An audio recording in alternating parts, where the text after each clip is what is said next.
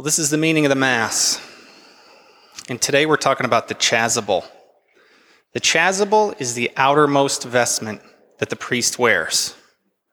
And the color corresponds with the liturgical season or the feast of the day.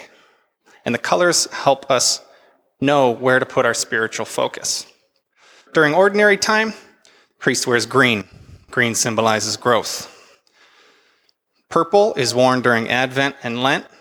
Those are times of preparation, sacrifice, penance. Red is worn on the feast day of martyrs to symbolize the red blood shed by those martyrs in defense of the faith. Red also symbolizes the fire of the Holy Spirit, so it is worn on Pentecost and also at confirmation liturgies. And white and gold are worn on days of celebration. There's one more purpose to the chasuble, and that is actually to hide the priest. To hide the priest. Because every ordained priest, when they're celebrating the sacraments, they're acting in persona Christi, which is a fancy Latin phrase, but it means in the person of Christ.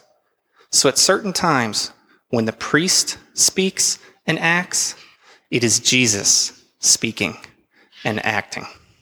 It's pretty remarkable.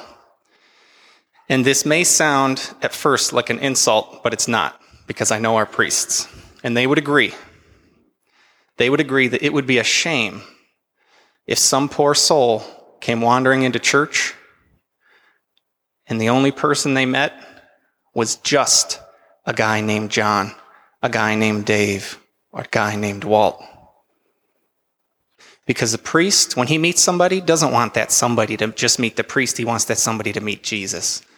So the chasuble is there to hide the personality of the priest so that we can more readily recognize that Jesus is also here working. Why does Clark Kent put on the cape? Well, when he puts the cape on, he doesn't want you to see Clark Kent anymore. He wants you to see Superman. That means that the sacristy, where the priest changes, is a huge phone booth.